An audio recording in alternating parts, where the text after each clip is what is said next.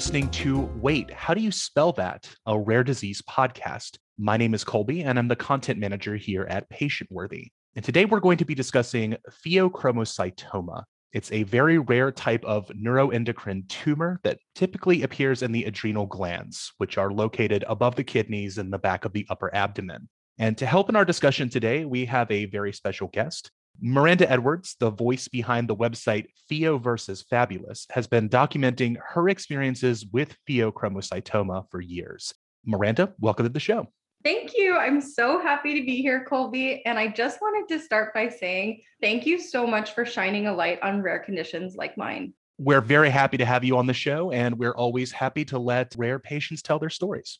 Miranda, I gave a very short definition of pheochromocytoma in the intro just a second ago, and I know there are many more considerations to this condition. Can you, to start, just give us an overview of pheochromocytoma for listeners who aren't familiar? Yeah, absolutely. You actually summed it up quite well as far as the medical aspect, but we are missing the part of what it actually feels like to live with this disease. So I'll start by saying that it's a tumor that's actively secreting adrenaline in your body. It's wreaking havoc unexpectedly. It's like walking around with a ticking time bomb and never knowing when it will explode. I'll get more into that, but just imagine having a disease that most doctors haven't even seen in their career. Not only have most patients never heard of it, but even the medical community will often never treat someone with it.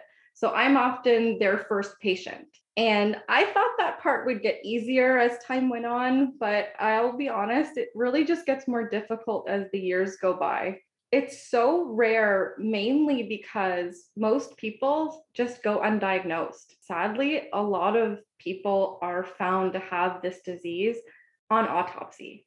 Honestly, the first time I heard the word, I felt like I was on an episode of House or Grey's Anatomy.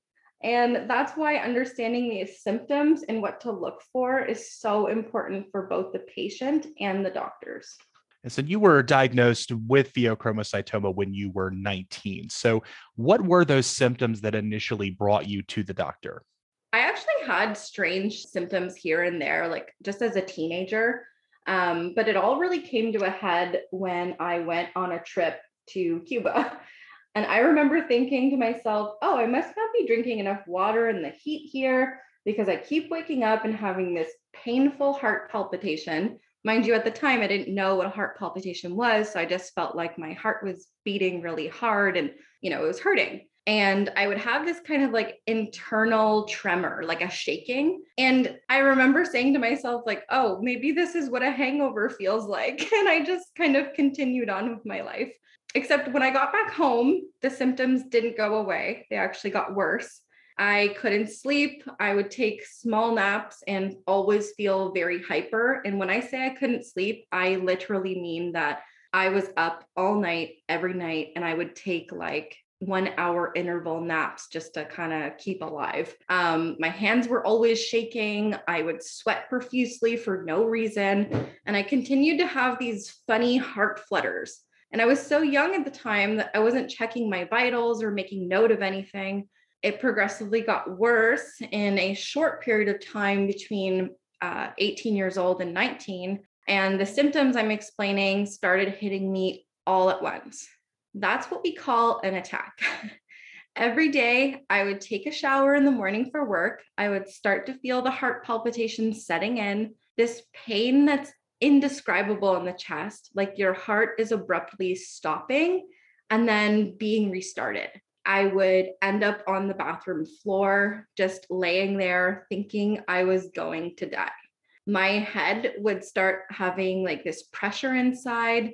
It was like it was being squeezed, and the pain would come on so intensely and so quickly that I would lose my vision. I would lay on the bathroom floor, just rocking myself and holding my head, knowing that next the nausea would hit and I would just start vomiting. And once that would finish, I would be shaking uncontrollably.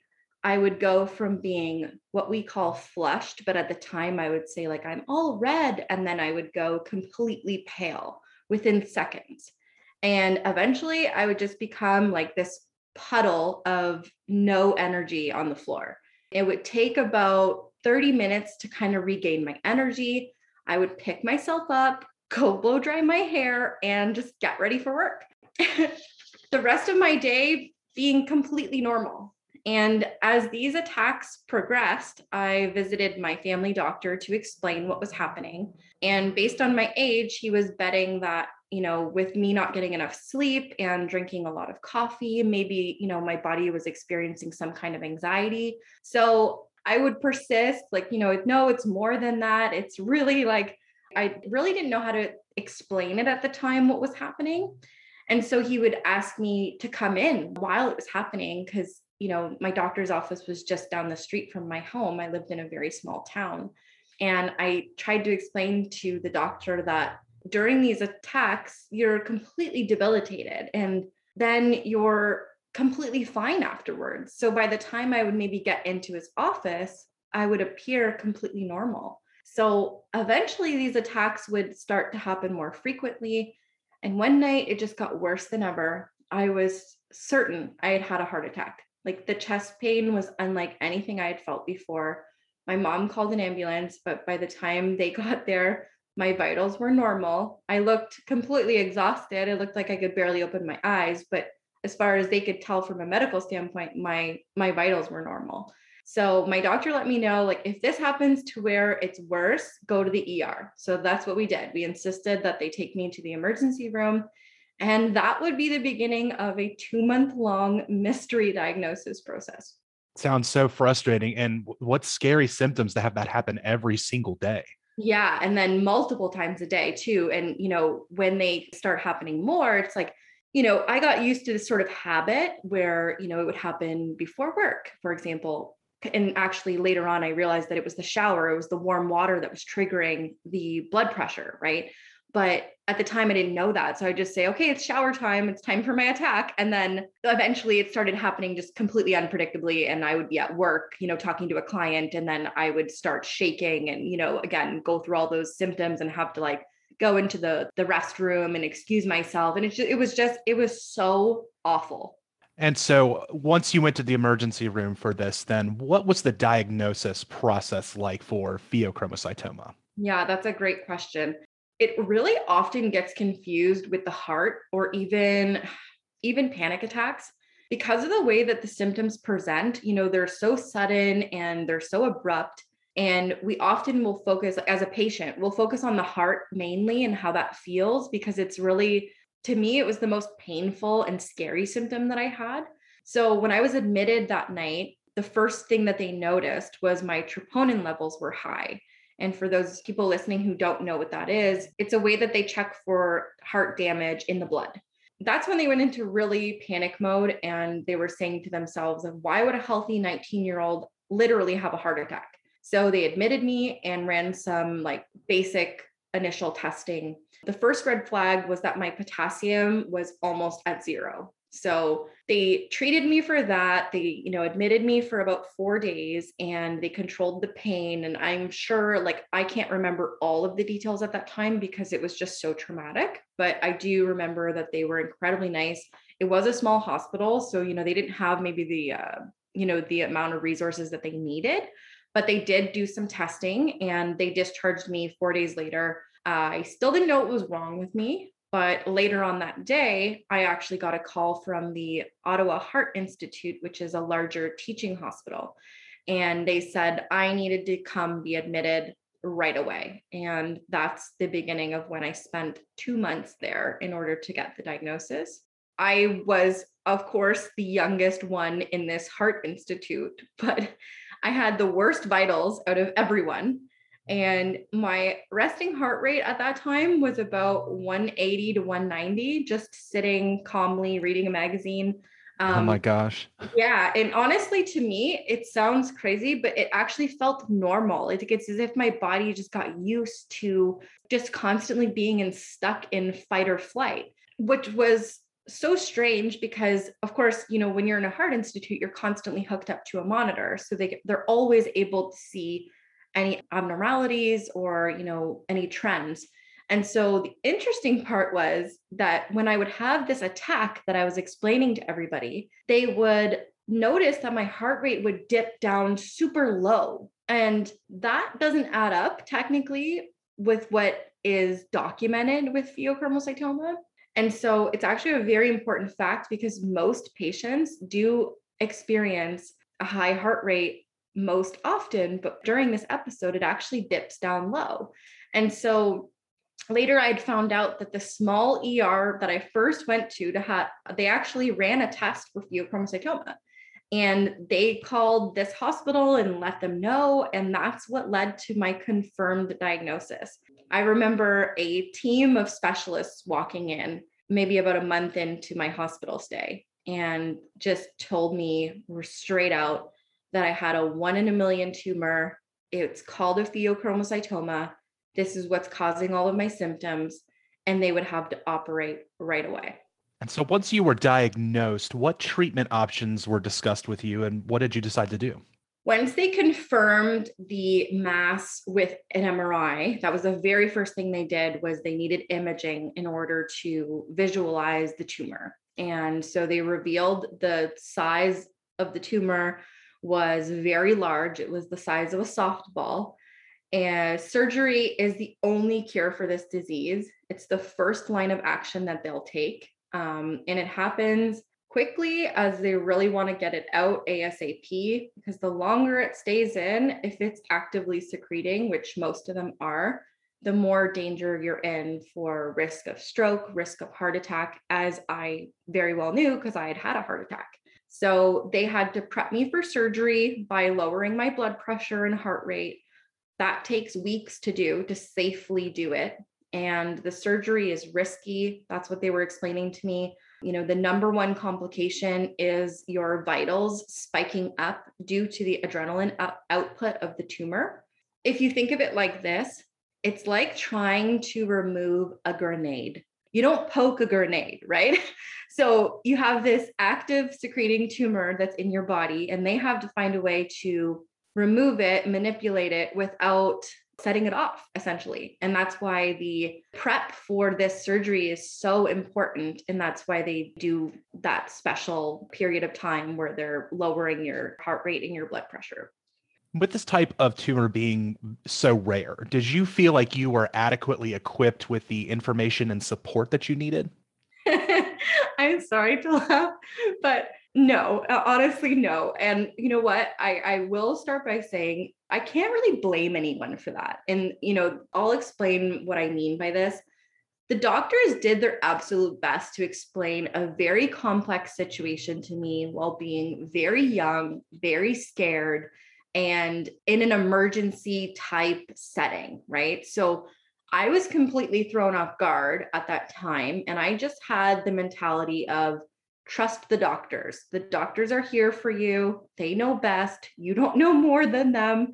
Later, I would find out the value in self advocacy. But at that time, I just went through the motions. It all happened fast. And I just wanted to go back to being a normal 19 year old. So I was thinking to myself, if they can make these symptoms go away, deal. Let's go. Let's do this. I'll do whatever you want me to do. I didn't know what questions to ask or what to learn. I just focused on taking in as much information from them as I could and just waited anxiously for the surgery. You know, I had never been operated before. I was an otherwise healthy young girl. So I, wish I had known the importance of having a surgeon who specializes in this tumor. One of the major issues with the approach of my surgery was that they decided on a laparoscopic approach. And with the tumor size being so large, it really should have been automatically a open procedure and what that means is that a laparoscopic approach is they go in with cameras. So these small little cameras basically become their eyes and then they make a tiny incision at the just above the groin and they they try to remove the tumor that way. Again, if you think back to the earlier information I was sharing about the grenade kind of view, it's very difficult to to go in with that approach. So having full access and view of the tumor is so important because it's a delicate removal process. And if they touch it, it's going to secrete mass amounts of adrenaline all at once. That's why they do that special prep. And that's why they have to reduce the pressure so low. So the idea is that if the pressure is low enough to begin with, it won't hit a deadly level when it skyrockets during surgery. So if I had known what I know now, I'd have insisted on having an open procedure. And I'll tell you why. there were complications during the removal. During the laparoscopic procedure, my vena cava was nicked.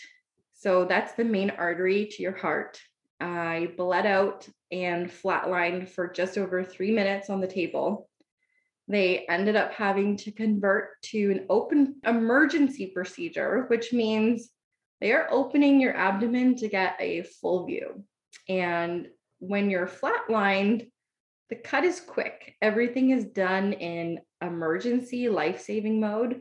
So the goal changed from getting the tumor out to bring me back to life. And after three blood transfusions, a vascular repair, and essentially giving my heart direct CPR by shocking it, they eventually got me back. And well, of course, I'm here talking about it. Um, at which point, they quickly removed the tumor, and I woke up who knows how many hours later. I think I actually was in the ICU sedated for over 24 hours just to give my body time to recover. And so by the time I woke up, I felt like I was in a coma for months.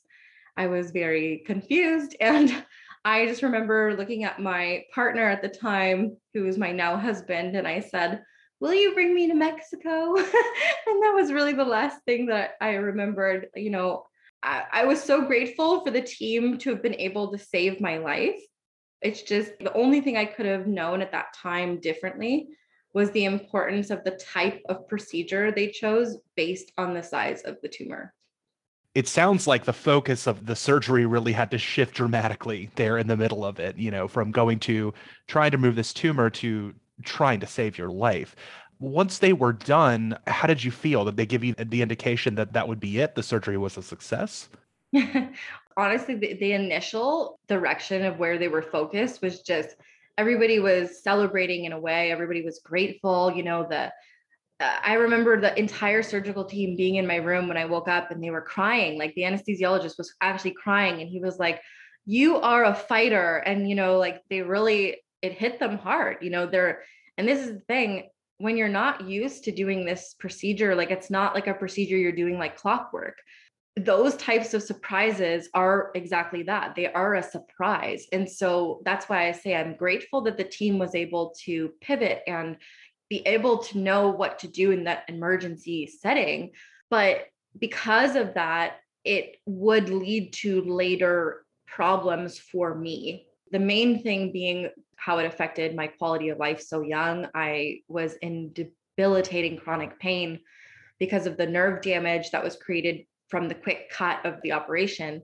You know i remember each time i would see my surgeon asking him like when is the pain going to go away? When is it going to reduce? Like when am i going to be able to wear pants? You know like put an elastic band against my abdomen you know like anything like that i couldn't touch it i couldn't you know there, there was so much sensitivity and a lot of referred pain so having that type of intensity of pain is very difficult and so of course i wanted to know what to expect you know, he was confident that it would subside and it would go away. And you know, I'm I am pretty resilient. So I said, okay, you know, I'll, I'll continue on. But what I didn't realize is that none of that was what mattered. What mattered was that when the tumor was taken out in an emergency fashion, all of the delicacy and all the things that they strive to do during this type of surgery was abandoned. And so when they removed the tumor, the capsule, what the tumor is kind of protected with, it ruptured and it spilled cells into the surgical bed, which is my body. And so at that point, that what should have been when everybody was on high alert, except I didn't know any of that. I had no idea of that happening and it wasn't mentioned. And it was, it was just, you know, okay, well, we're gonna do follow-up and you know it, it just everything carried on as it's going to and i'll explain all of that but that is a really really important factor i think for anybody who's dealing with this is that you know knowing the ins and outs of the procedure at the very least and having an experienced team is very important. Even looking at like for example your your operative report afterwards can kind of fill in the blanks of what questions you might want to ask and kind of give uh, more clarification to because they they won't tell you unless you ask. And when you were 24 you received some news about a change in your condition. Uh, can you tell us more about that yeah so i will bring you back to the worst day of my life after i had the surgery i was told that i would have lifelong follow-up as everyone should. This is a lifelong condition once you have it. There's a high risk of recurrence and a lot of factors attached to that. So the first thing they did was all sorts of imaging to see if there was clean margins and to see if any cells were lighting up. With nuclear imaging, if there's any uh, cells from this type of tumor, they glow, they'll light up. And so in in the imaging that I did, nothing lit up, everything was clear. I passed all the tests and I was told that I would be monitored from that point on every six months. And I'd have to repeat the 24 hour urine test and some labs each time that I would go. Um, a 24 hour urine test is to test for what they call catecholamines. That is the adrenaline hormone that they are testing for. And they're able to get a sense of okay is it is it high? Is there presence of the disease back in the body? That's how they're able to do that. And then they explained that i'd have to go on to do genetic testing that's a, a pretty important point for a lot of people because whether or not you're positive for a gene mutation will be able to uh, further give them clarification of how how likely it is for it to recur or how aggressive it may be if it does recur. Recently, I actually saw an episode you guys did on VHL, which is a one of the gene mutations that I was tested for uh, that causes pheochromocytoma. So I actually tested negative for all genetics, and they saw that as a great thing. Uh, they told me that it's almost impossible for it to come back without a genetic mutation that my scans are clear and that my body will readjust and I'll go back to normal. And except I didn't. Uh, my worst nightmare came true because I continued to have these same symptoms that I did before surgery. They weren't quite as intense. Like those symptoms are unmistakable. Somebody who's experienced these symptoms, these episodes, these attacks that I'm describing, it is unlike anything else. And so you know when they are those symptoms. So the problem was with everything coming back normal on my follow ups from a medical standpoint, my endocrinologist was certain that I was just experiencing anxiety. At this time, I was in my early 20s and I just wanted that promise of normalcy. So I didn't fully accept that, but I kind of, you know, I said, okay, well, what what more can I do? You know, I, I didn't know what else to do other than let the doctors know what my symptoms were, what was happening with me. And each time I was being met with the same answer, you know, that you've been through something traumatic, you're probably just very anxious, you know. And so I, I moved on. I got married, I advanced in my career, I pushed to have a normal life. And, you know, when your symptoms are dismissed for so long, or you're made to believe that it's something else, you eventually just shut down you get tired of repeating the same things and not having a different outcome. So for four years, I played this sort of game of going in for my follow ups, being told I was fine, and then convincing myself that I was. and so to bring you back to the day when I was turning 24, I had finally accepted that I was fine. And I was expecting to go in and just get it over with, hear that my labs were normal, see you in a year, but I was met with something very different. My husband and I were told by a resident that my urine levels were high. And we sat there stunned, somewhat understanding, but not understanding. And so I responded with, What's high? And he proceeded to explain that the levels of catecholamines in my urine test were high. which confirms a recurrence. And at that moment, we didn't know the extent. Like we couldn't know more until I had imaging done in a full panel of tests. But I knew, I I had known the whole time. I knew it in my body, I knew it in my gut, and I just felt so angry in that moment that I had been saying what everything that I had been saying was right. And as much as I was shocked, I can't say I was surprised like I had been saying I wasn't okay for years at that point, and I just felt like so much rage that I was having to hear it like this. And I didn't know at that time, at that moment, the extent of what was going to happen. All I could think about was having another surgery. Of course, there was a lot of fear attached because of what happened during my first one. And I just thought it was going to be the same process. So fast forward to the imaging, the same endocrinologist that told me that I was fine for all those years was now telling me that my disease was metastatic, that it had spread to distant sites, and that it was now considered terminal. And once it spread, surgery is no longer a cure, it can only be managed. I wasn't understanding anything she was saying uh, my brain was just completely numb. I remember hearing my husband say, Is she going to die? To which she responded, like this robotic prognosis of, based on the literature, maybe one to five years. And I sat through that diagnosis completely void of emotion. But inside, all I felt was that rage and I used that rage to take control of my situation. I found an endocrinologist that specializes in these very rare tumors. I begged him through direct email to take my case. I didn't know what was to come, but I knew that I needed someone who would really hear me. And I didn't accept what they were saying. I couldn't accept that I was going to die just like that.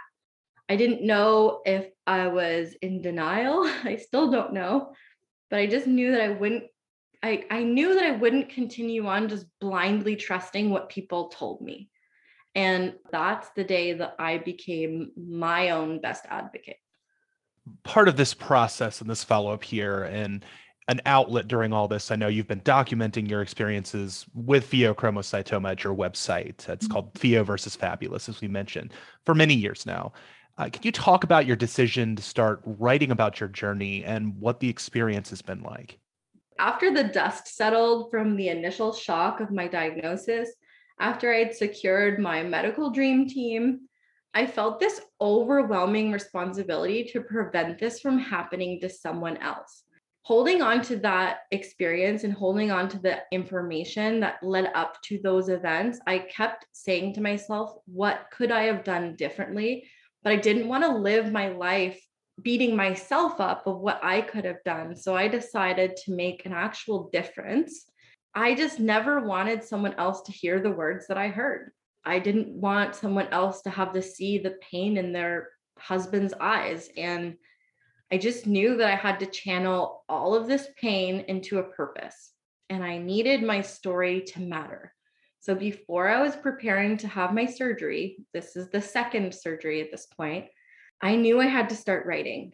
I didn't know what was going to happen. I at that point didn't know if I would even survive the surgery because of, you know, how the first one went and despite the fact that I had an incredibly experienced team, this was a whole other ball game with this type of surgery I was having. It was called the debulk. So that's like you know we're removing organs we're removing every you know tumor that we can uh, you know we're removing like everything to be able to give me a chance at prolonged survival. So i just had no idea what was to come. And so i figured if i can get the bones of my blog written my words will live on forever. And it may bring comfort to someone to know that they're not alone.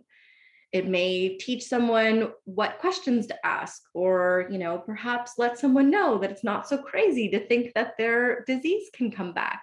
My goal was to share my journey without knowing if i would even have one i wanted to fill in the gaps of the literature that i so desperately needed when i was trying to navigate this disease that's when I made a promise to the world and myself that I would never let this disease take away who I am. And at that moment, I labeled that my fabulous. and from that day on, I shared every aspect of my journey the good, the bad, and the fab. I never knew, though, that my blog would be so relatable to so many people. Because this disease is so rare you would think that you know oh there's there might be like a few subset of people that read this.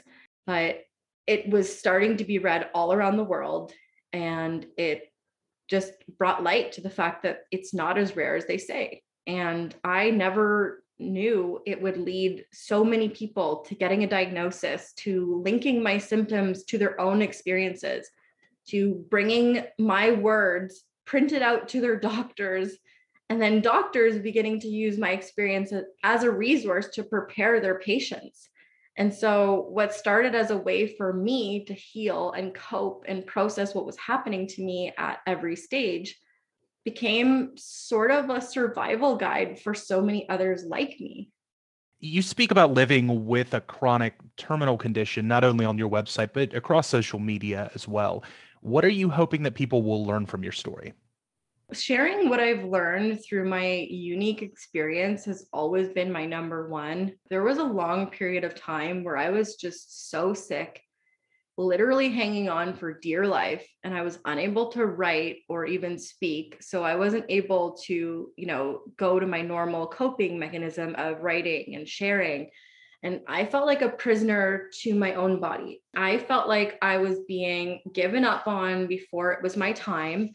And at that time, my husband fought so hard for me when I didn't have a voice. And so when I got my voice back, I just knew that I wanted to spread hope.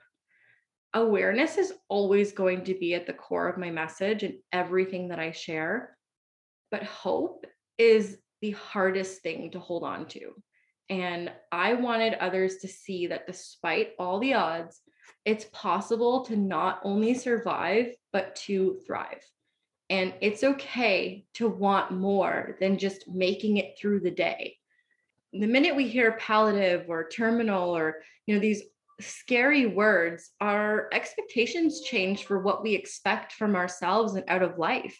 It's no one's fault. It's just it's the way it's presented you know it's it's heavy. And then you start to not expect more than you know just being able to get through the day. And so i really wanted to share not only managing the primary disease but also understanding the link between the secondary conditions that this disease causes because that for me is what kept me alive when you're in the condition that we are, like there's stages where we are, you know, so sick. And, you know, I did constant, constant treatment for years. So it's exhausting in those times to comb through medical research and journals and try to decode what these doctors are saying when we have all this brain fog. So I try and share in an uplifting, relatable way that's easy to understand and I wanted to not only share my words, but put a face to rare terminal disease. Like sometimes I want to show that someone doesn't have to look sick to be incredibly sick. And at other times, I try to share every aspect of my life so that people can choose to take what they need from it. And whether that be self advocacy tips, coping skills, or specific information on the disease itself, well, let's not forget staying fabulous.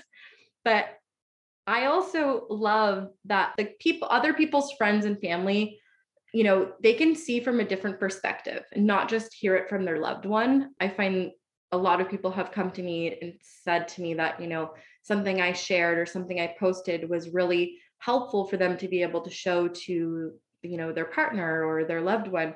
And so my purpose changes each day you know, I'm actively living and navigating this every single day. And at the very core of my being, I just know that sharing our patient experience with rare disease can make such an impact. And let's talk about some of that. What advice would you have for someone who is newly diagnosed with pheochromocytoma? You know, advice that you didn't have when you were first starting out. if you have a pen and paper handy as you're listening, get it now. no, but um, the, the very first thing that I will say is listen to your instinct, listen to your gut. You know your body and you know when something isn't right. And knowing the importance of self advocacy is your greatest strength with this disease. When you're newly diagnosed, it all happens so quickly and there's so much information. So write things down. Don't be shy to ask for things to be repeated. I had no idea what questions to even ask at the beginning. So connecting with others like me who do know at this point is so important. And the very first thing that you will have to navigate is surgery. Like being comfortable with your team and an experienced surgeon is first.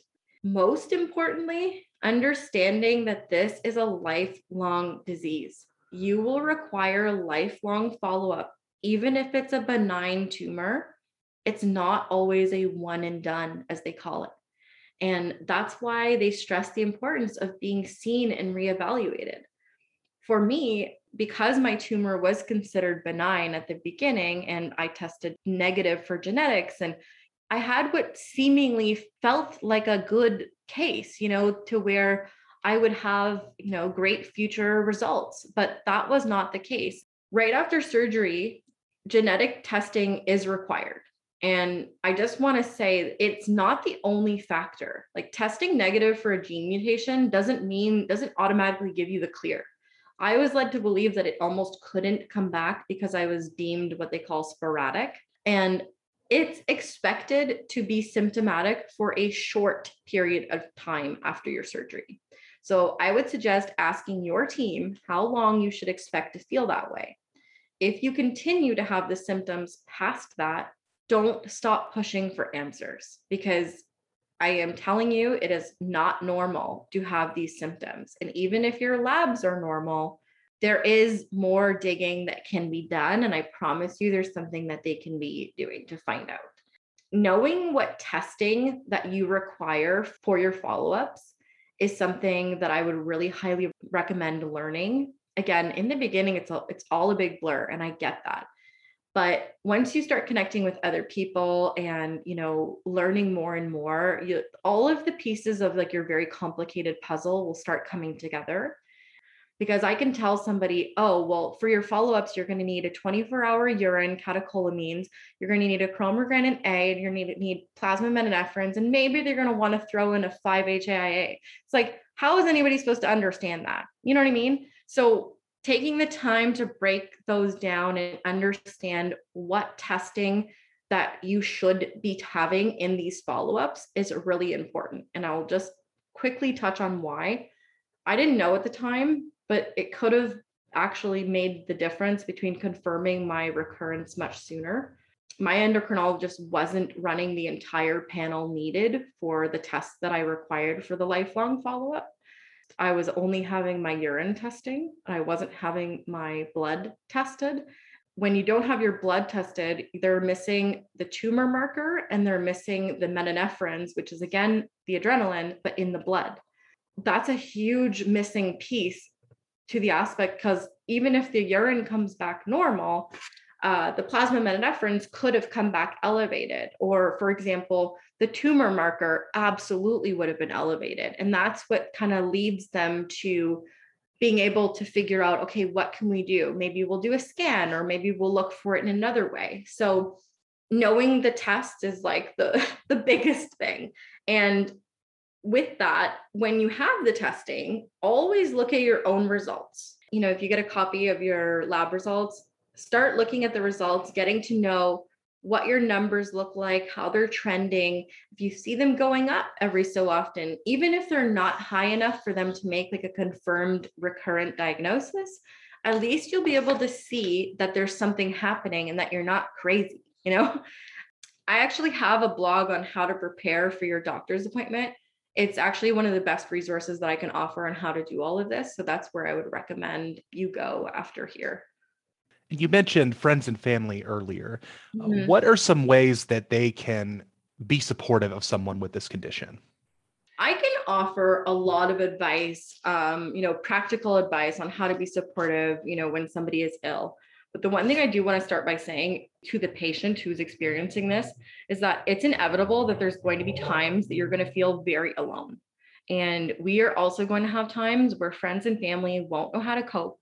And we may have relationships that fade away. It's happened to me. It's it's a sad part of this, but it is it's not always going to be the case, but it can happen and it does happen quite often. The best thing that I have to offer for friends and family to be able to support is first and foremost, just listen. Listen to your loved one. And when they're telling you what's going on with them, just believe them. Don't question it. Don't, you know, just just believe what they're saying. And make your loved one know that even if you don't fully understand what's happening with them, you are there for them and you will be there for them through it. What's complicated and often very frightening for everyone involved is seeing the attacks. It's very unpredictable and it's very stressful for everyone involved. The helpless feeling will never go away, but there are ways to get through it together. When we have these symptoms, these episodes, these attacks, we often can't communicate our needs so, having a discussion when all is calm is so important. There needs to be somebody close to you who knows how to respond without being asked or prompted in any way. Like knowing what medications to give, knowing to be quiet and asking other people to do the same. Uh, you know, knowing to elevate the legs, uh, you know, just to take the pressure off of the chest. I actually wrote a blog on my attack survival guide because I've been doing this a long time. So I would recommend everyone read that to know how to respond. And I'm not just talking about the patient, I'm talking about the loved ones as well. Uh, the, the caregiver, the family, the, the friends, even. So, keeping your loved one at ease is one of the best ways that you can help. It's no joke living with a grenade in your body understanding the importance of a low stress environment is important for everyone involved because these are fight or flight hormones that are being secreted in your loved one's body. So they are literally stress hormones. And these attacks can be triggered by stress. Knowing those triggers is just, it's really, really important. And one of the hardest things from a patient perspective that a lot of us with chronic or terminal disease experience is people giving advice without truly understanding their specific condition. Like, although it can be well intentioned, you know, it's exhausting for us to have to explain the complexity of our illness and why we maybe cannot practice yoga in order to make us feel better, you know? I would say, like, learn as much as you can about the illness and just be there, you know, be there to listen, be there to go for a walk when the person is restless or you know be there to speak up for them when they're nervous at their doctor's appointment. Uh, you know offer specific ways of helping like easing their load this is a really important one and i saved it for last because i really want it to you know stand in everybody's mind is that please be sensitive to the fact that this is not only stressful for us but we actually have adrenaline hormones secreting, like circulating through our bodies at all times. And so, if we say something that's out of character or respond in a way that you're not used to, all I can say is forgive. You know, don't take it personally. I can I can tell you of so many times where I felt like I had no control over my reactions or my body and I would have never ever responded in the uh, irrational way that I did. But when you're dealing with this type of um, you know hormonal regulation in your body it's it really is at times impossible so what i recommend is having like a code word in the house or, you know like tumor you know when you say tumor it's just kind of like letting those those around you know that you need a bit of space or a little extra sensitivity you know like not walk on eggshells, but you know, like just have your own kind of uh, care plan of how you want to deal with that. But I just find that it it it prevents a lot of unnecessary arguments and bickering and things that wouldn't have happened if the person just wasn't themselves.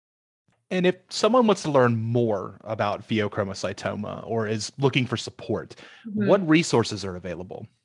Although there's not necessarily an abundance of resources, the ones that are there are great ones. So, PheoPara Alliance is a great tool to learn like A to Z about the disease. If you go on their website and you hit the education page, you're going to learn from the very beginning everything from, you know, undiagnosed patient, a newly diagnosed patient, symptoms and testing, uh, and the testing that I was referring to earlier, like they break down the exact tests you need, the exact imaging you might need, uh, treatments, different stages of, of the disease. They're amazing. And they are really like the main and one of the only resources that are available to us, but they are truly incredible for informing the patient themselves, the caregivers, the loved ones, even the doctors. So that is my go-to is PheoPara Alliance. And of course, my blog, Pheo versus Fabulous, um, you know, it offers less of, well, I can't even say it offers less of a medical perspective. It's a patient perspective but it does also have like months and months of validated research of the treatments that I went through and you know procedures to prepare for those treatments and I have verified everything with my team. Like I never share medical information without you know validating everything and confirming things. So not only is there a lot of great medical information but a lot of practical just everyday advice for living with this. And also just sometimes help like you know sometimes it's just comforting to read somebody's story that very much correlates with what you experience and it's helpful to share that with friends and family so that they can get more of a, um, a vulnerable personal view versus just sterile medical brochures you know? And the last place that i would say is support from others is just so important. Like again knowing you're not alone so there's a big Facebook community support group that is for undiagnosed patients, newly diagnosed patients, long term survivors like me, and also uh, caregivers. So I highly recommend finding your people, like finding your tribe, and this will make it so much easier. And is there anything else you want others to know about your story? I think if if I were to have to like, you know, sum up what I would want somebody to take from my message, I would start by saying never be scared to fight for what you believe is right for your own health. I always remind others like no one will fight harder for you than you will for yourself. And there will be times that you will get overwhelmed, that you will question everything, and you may even want to just give up. And it's hard living with a disease that not many understand. But I want you to know that it's in those moments that you will learn your greatest strengths. Most importantly, never doubt the value of your quality of life. I, I no longer think in this way, but you know, for a period of time when you feel like you have kind of a big giant clock along your on your head and you're, you know, you're feeling like you're counting down the minutes kind of thing like your happiness and your quality of life can be the difference between you truly living and just surviving. So I've done both, and I can say with confidence that learning your value and living with purpose is worth all of what you'll go through to be able to get there. And I've lived literally like I was dying. And although I may not suggest the extremes of what I've done, I would recommend learning the importance of living a low stress lifestyle. This disease can take a lot of pieces from you, but that's why I always say we will not let it take our fabulous. Well, Miranda, I'd like to thank you for coming on the show to tell us about your experiences. I think you offered a lot of great advice, and it was an absolute pleasure to talk to you today. Thank you so much for having me. I really do appreciate being able to share on your platform. Absolutely. And if you'd like to learn more about Miranda and her journey, check out her website at pheoversusfabulous.com. You can also follow along on Facebook by visiting facebook.com slash pheoversusfabulous. And you can find out more about the PheoPara Alliance by visiting their website at pheopara.org. And we will leave a link to both of those websites in the show notes for this episode.